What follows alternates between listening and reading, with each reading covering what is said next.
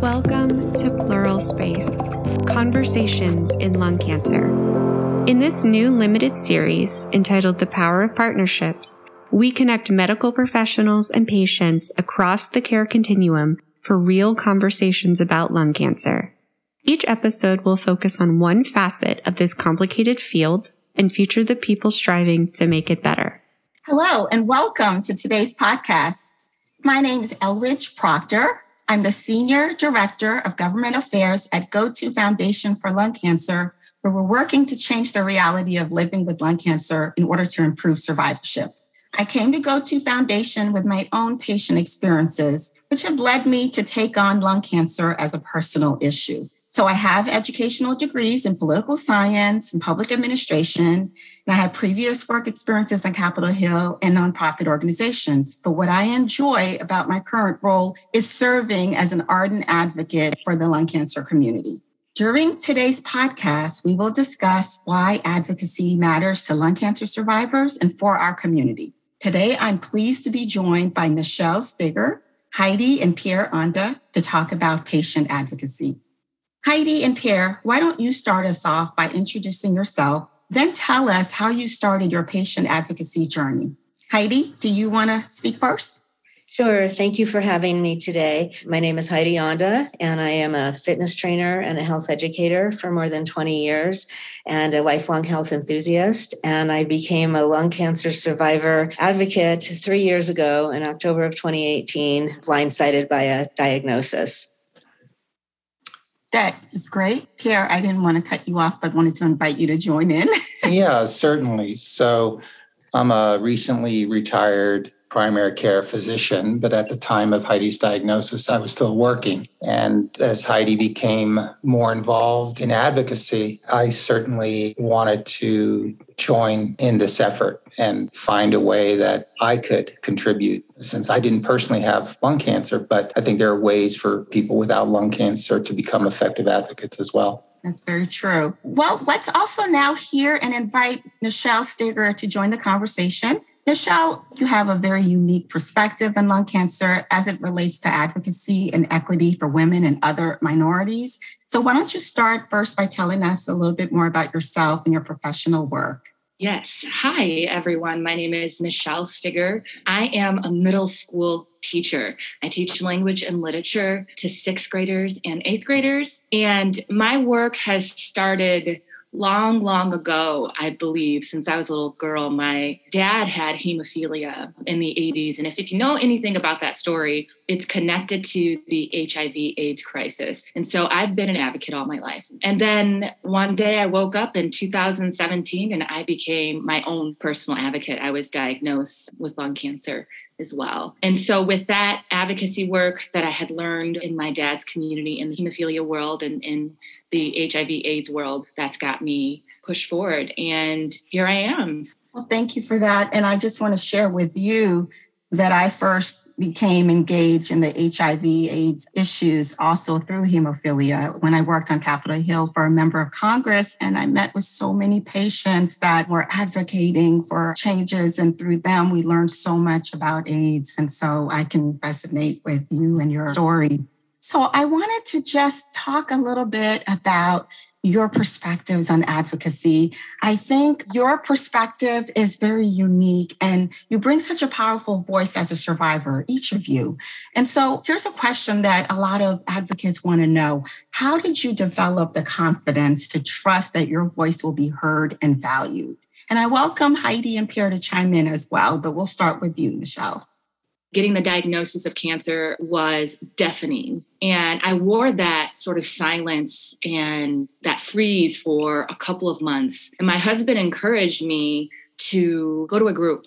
And I went to a group called the Gilda Club here in Chicago. It is for all people but it is a sliding scale. So those that are on the lower end, if you will, and I'm throwing my fingers up with the air quotes, can also come. And I met this woman, and her name was Tasha, and she came right on over to me, and she had a wrap over her head, and she said, What's your name? And I told her who I was, and she just knew I was scared. I was like terrified. I was shaking almost. We're all in this little session getting breakfast or whatever before we sat down and introduced ourselves. And when you have cancer, you don't want it. So this isn't a group or space that you want to be in. And so she came over to kind of warm me up. And her first thing was, I've had cancer and this is my third time. And I'll have to tell you that no one believed me. And I've been turned away from chemo appointments because of my past history of being a recovering drug addict and, you know, some other things that had happened in her life. It was a struggle for her.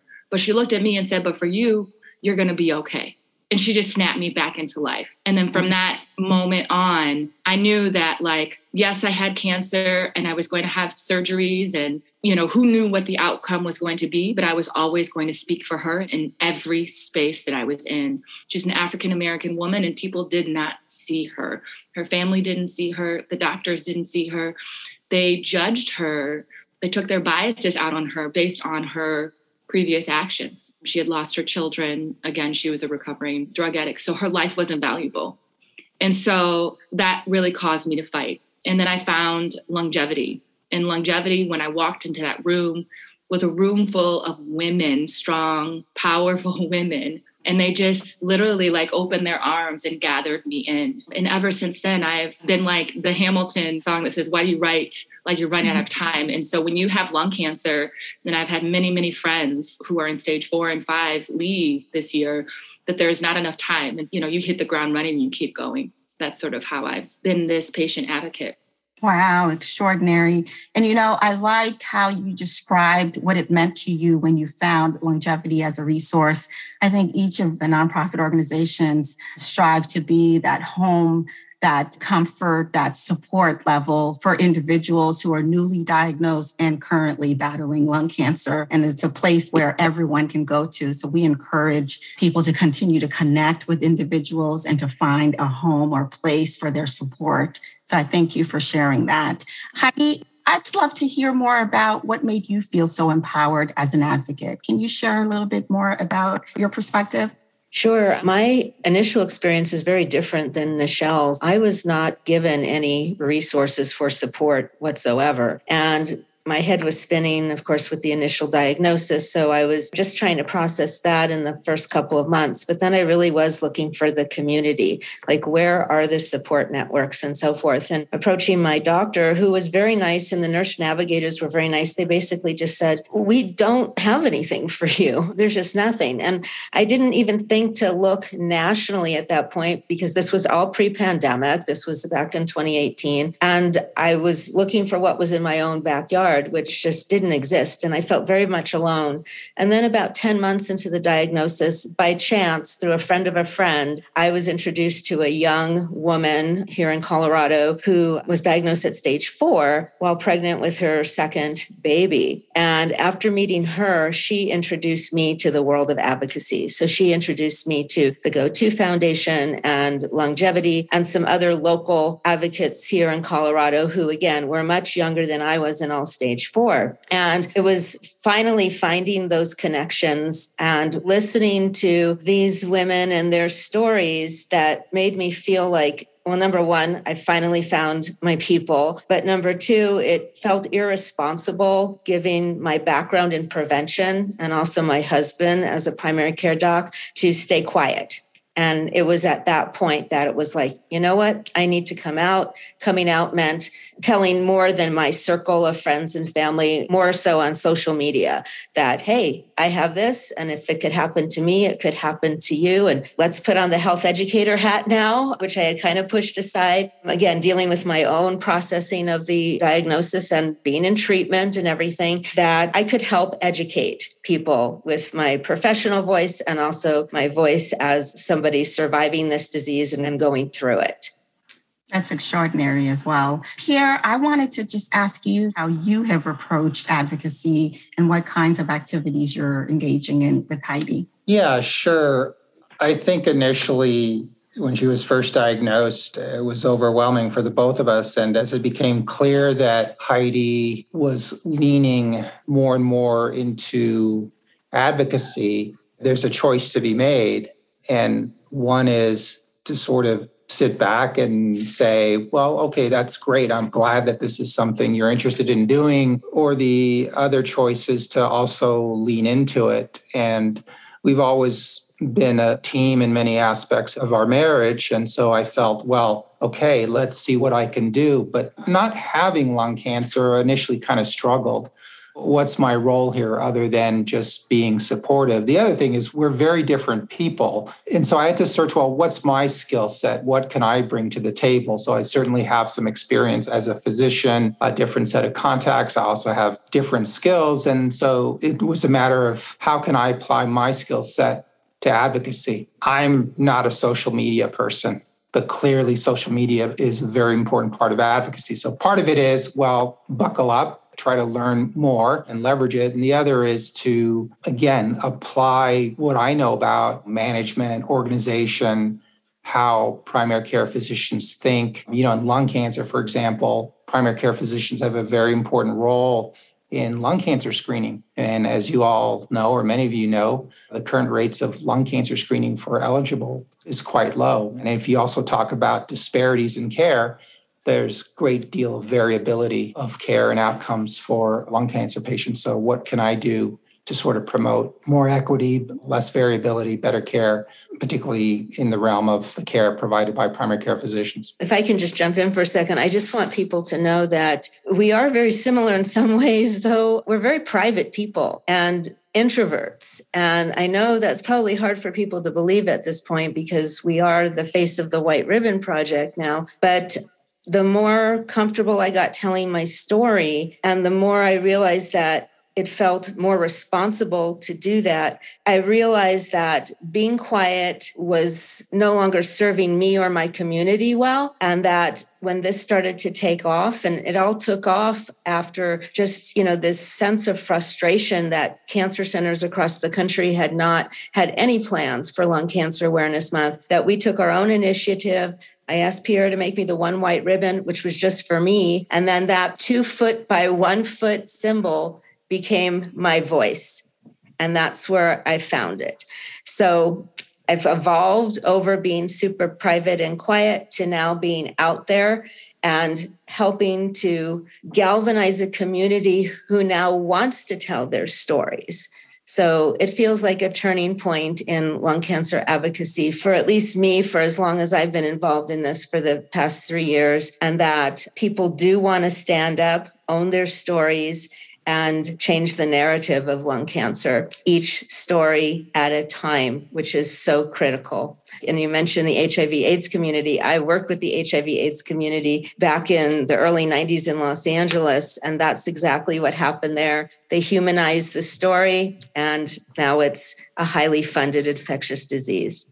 You know, that is such an inspiring project. Whenever we hear about the White Ribbon Project, it is gaining so much momentum and spreading awareness nationally. And of course, we can't thank you enough for leading it and bringing it to other lung cancer survivors to give them that voice to help them find their power. I would just love for you to just talk a little bit, and I invite everyone to kind of think and share their perspectives on what will it take to help other lung cancer patients feel feel just as empowered as you each are. Like, what is it that we need to give to them? A sense of community, right? Everyone's looking to find that hope, but also that awareness. Pierre touched on such a critical issue, lung cancer screening, which is lacking, right? How do we raise awareness of not only the disease, but the lung cancer patients as Nichelle shared about the visibility being seen as a lung cancer patient and what your needs are. So I just invite the group to just have a discussion just around that. We took a 7,000 mile road trip this summer around the country, teaching communities and cancer centers how to make these ribbons. And you know, with the pandemic, it's difficult because you can't just gather as many people as you want. But Nichelle had stepped up to host a build in the suburbs of Chicago. And we came out to meet her, and she invited the number of people that she was comfortable having to keep things safe. But Nichelle, go ahead and talk about how did it feel for you to have us come and meet other members of the community for you? Yeah it's amazing, especially with the pandemic. You're used to seeing everybody, you know, on social media, on Facebook. And I had followed Heidi for a while and actually seeing her walk through my yard and seeing Pierre. Yeah, I got to see you both. and they both walked in my yard. And I was like, oh my God, you're here. You automatically embrace each other and it's an unsaid, unheard, unthought about love that instantly just happens. Like this person is now part of my family. And that's how you hug. And that's how you embrace. And then that's how you communicate. And then that's how you talk. And then we had all of these people, all these helpers come in we had Chris Draft, and you know, everyone is taking their part. Chris Draft brought his uncle, and his uncle was a part of this family. And my husband and my son came out, and we all had our stations. And Pierre was at the wood making station, and he can take all the plywood, and he was like spinning through it so fast. I'm describing these things sort of in a quick frame because all of these images are in my head, but I took a step back and I just looked at everyone and am still so thankful for each part of that. And if you're able to be a part of that moment or be connected, just on a human level, it's huge. And now you're connecting with lung cancer, which everyone doesn't have. And so you feel less alone. So Heidi said, How did I feel? I felt less alone. Even though I was in stage 1B, you have these anxieties still after that people don't understand. You don't see that I'm missing my lung or that when I walk up a flight of stairs, it's hard for me to breathe. The older I get, I'm turning 40 this year. I have asthma now and I have an inhaler that I use three times a day. And those are the things that people can't see, but the people in the community know. So if I'm hacking up a lung, you know, they go, oh, yeah, I have that cough too. and then you're like, really? And so it's that sense of community, it's that sense of being seen and heard, but also embraced. And then everyone in this community puts you up in their hands and they lift you up. So if you want to advocate and you're ready, then we will all lift you up so that you can do that. And so you asked that question of how do we make sure that people are advocating or how do we encourage them, empower them? Is they have to hit that aha moment for themselves and then we're ready waiting for them. And also it's meeting people where they are. So some are newly diagnosed and their heads are spinning, and then they're like, wow, there's community. It's right here. I'm not alone. I'm not alone. And one of the powerful things about these builds is when we're done with the ribbon, we flip it over and people are signing it. And some are signing their names, some are signing inspirational messages, letting people know they're not alone, letting them know they're supported and that they are loved. We sign every ribbon with love, Heidi and Pierre. And to not feel like I felt again, I had this wonderful healthcare team, but I kind of felt like I had been tossed into this ocean of just despair and floating out there by myself. And like, we're sorry you have lung cancer, but too bad for you.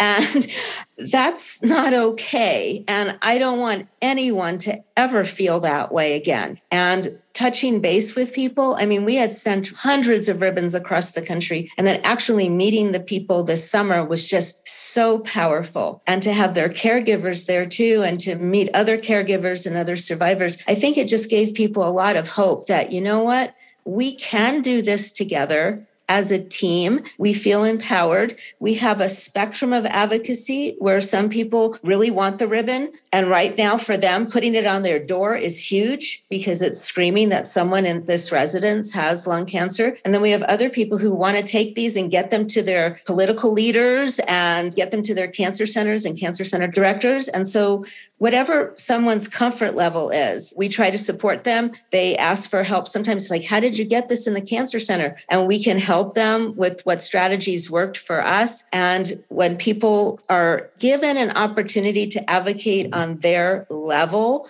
and know that it's valued, whether it's high level going to Capitol Hill or becoming a very detailed science oriented advocate or putting one on your front door, it all is powerful. It all is powerful.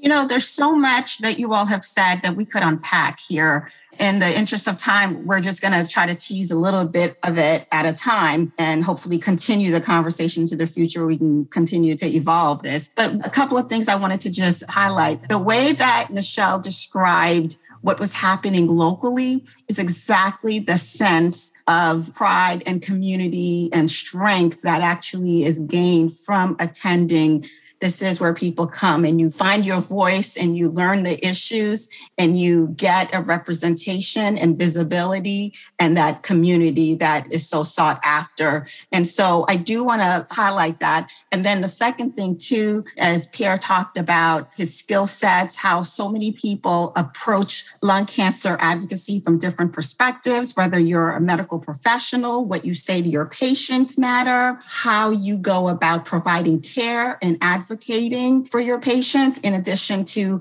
what we do effectively as caregivers and community supporters. I think there's a role for each person to play. But one thing that I want to articulate is that you do not need a specific skill set to become an advocate. And this was your point, Heidi. The diagnosis of lung cancer alone, once you're diagnosed, you are inducted as an advocate because you then have to advocate not only for yourself, but you also become a voice for the entire community and all of those who no longer have a voice, too. So the responsibility does increase. I think this is a really good time for us to not only point to the successes, and certainly I would refer to the Voices Summit that Go2 holds, the Hope Summit that LUNGevity holds, as well as others that I may not be able to mention, the National Lung Cancer Roundtable annual meeting, in addition to the White Ribbon Project that's raising awareness. All of these are successes, success stories to advocacy, but I want to talk and address some of the challenges that we know exist in advocacy advocacy. For one example, over the years, I've learned from training patients and how to use their stories to advocate for support that some people just feel that advocacy can be intimidating. Some may feel that advocacy is just outside of their normal activities, or it's just not something that they intend to do, not knowing that each time you tell your story, you're actually advocating. So, knowing that the work in advocacy can be challenging and the results can take a long time to yield the outcomes that we all want to see, we all share the same goals and the same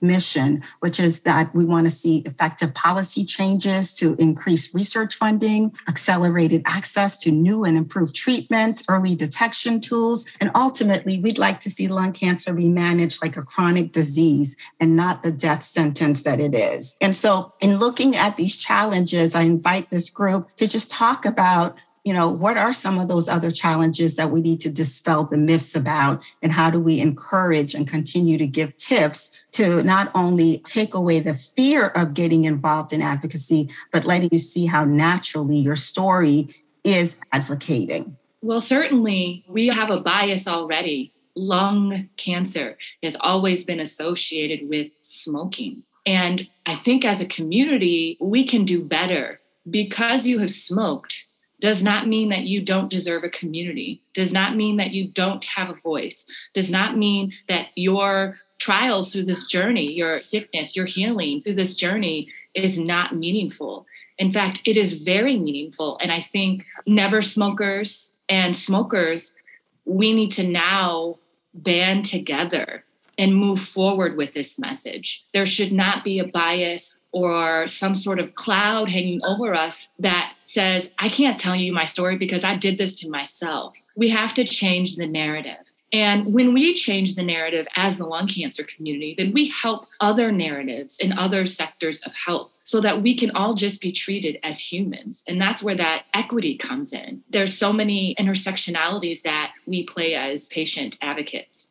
I'd like to address that as well. When I first started to talk about my story, people were saying, you know, people don't care about lung cancer, Heidi. You know, this is people who have done this to themselves and blah, blah, blah. And being a health educator, I work with people who one could say have done this to themselves with poor eating habits, getting type 2 diabetes and not exercising and so forth. And we just need to stop the blame game here. And it doesn't matter whether somebody has a history of smoking or not, no one deserves this hideous disease. And the more we talk about it and make it human, the less that comes into play, exactly as that happened in the HIV AIDS community. Everybody realized when the stories were getting told that this could happen to anybody. You raise the climate of concern, and then people were interested in hearing more about this. So when people hear my story, they're like, wow, tell me more. They're not like, oh, I don't want to hear this. So we can empower ourselves that we do have the power to change the narrative, which we are doing.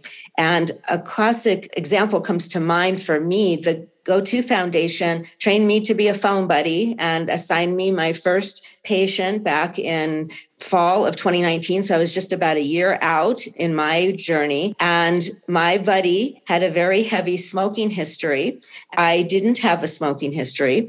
And we both ended up in the same place, the same exact diagnosis, stage 3A, with the same treatment plan. And when she met me, she was like, Oh my gosh, I feel like this weight of blame in myself has just been lifted because this can happen to anyone with lungs anyone with lungs with a smoking history, anyone with lungs without a smoking history. It really doesn't matter. And with this white ribbon, it includes all of us, whatever stage you are, whatever history, whether you're a caregiver, a medical provider, we all need your voice and we all need your support.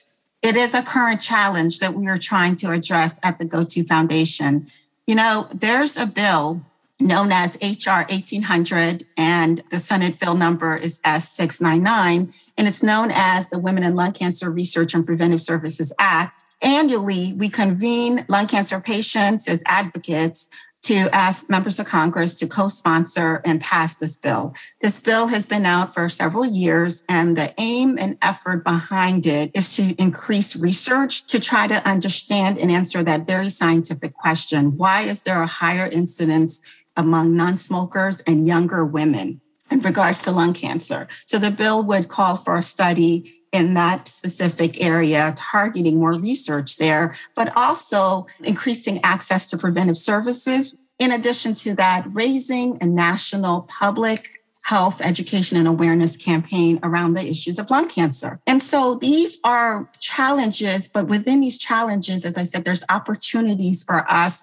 to advocate for this community and for individuals who are battling this disease. I would invite each of you to provide some specific examples within this current month or that's upcoming in ways that people can get involved and take on advocacy or take a specific action within the activities. And I'd like to invite Pierre to start us off on that. Well, my call to anyone in the medical profession if you have any influence over improving screening rates for lung cancer, take that step. An easy step if you have lung cancer or you know someone with lung cancer, consider just putting a white ribbon sticker on your car. Very simple. The ribbons are eliciting conversations. And I hear a lot in the lung cancer community we hate that first question that people pose to us like i didn't know you had a smoking history or you know when they hear about the diagnosis and that the public should never ask that question and what i feel is as a health educator and a primary care doctor we didn't know that I could be at risk for lung cancer. And if we didn't know, why would the general public know? So you have to address that question. And that's how you take that next step into education and awareness. I expect that question. I want that question because I want to help dispel the myths. So talking about the facts is empowering. And that's how the narrative starts to change. I agree. Facts coupled with personal stories is how to get the job done. Nichelle, let's turn to you. What's your thoughts? It's Lung Cancer Awareness Month. It's November.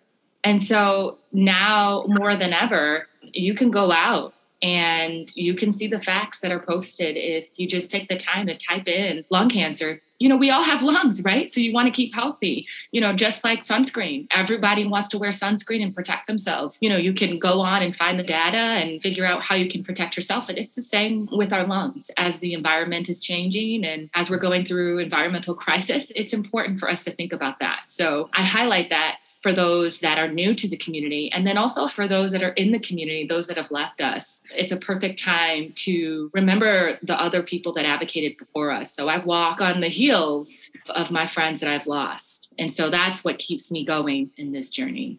Well, I'm so glad you mentioned Lung Cancer Awareness Month. I have a couple of suggestions too that I'd like to add to your suggestions. So this month, we will be urging everyone to contact their members of Congress through the Go2 Foundation's online platform. On the website, we make it very easy with just a click of your mouse. Individuals can send written messages to Congress. And you're right, Nichelle, it is the perfect time to share your story and ask representatives to pass bills on lung cancer. There will be a federal resolution designating November as the National Lung Cancer Awareness Month. And with the voices, we will have that resolution passed in both the House and the Senate. Also, I want to encourage individuals, whether you're newly diagnosed or you've been a long time in this journey, to consider joining other survivors, caregivers, and family members, and medical professionals or allied professionals at events that will be planned across the country to raise awareness on lung cancer.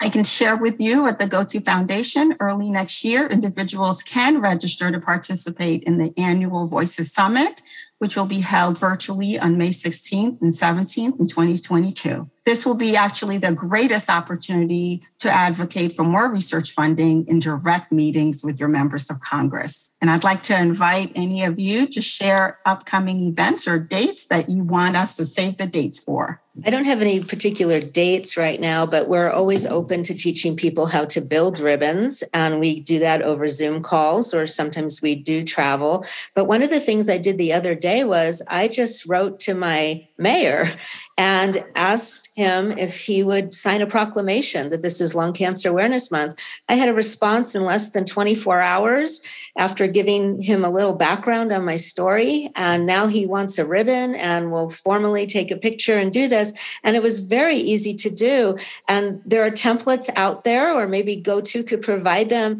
to people during Lung Cancer Awareness Month to give this simple ask to their city mayors who you are their constituents. They should know that there is not only lung cancer in their area, but there's most likely a lot of lung cancer in their area. This was very simple and very empowering. I was surprised at how quickly my mayor jumped up to want to be part of this.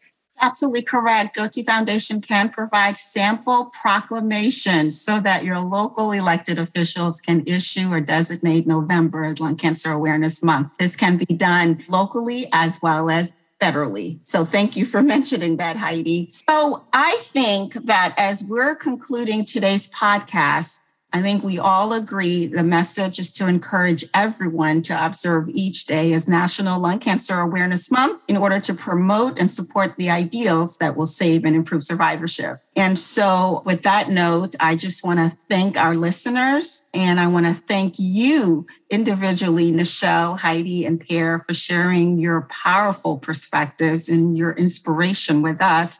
And thank you for your voice and advocacy and your partnership. Thank you for everything you do. Thank you. Thank you, guys. It's been a pleasure. Pleural Space is a joint production by the American College of Radiology and the National Lung Cancer Roundtable. Episodes were produced by Hannah Burson, with series production assistance by Tiffany Gowan, Lauren Rosenthal, and Kenley Byrne. Editing of this series is by Port City Films. A webinar on this episode's topic, as well as additional information, can be found at the link in the episode description.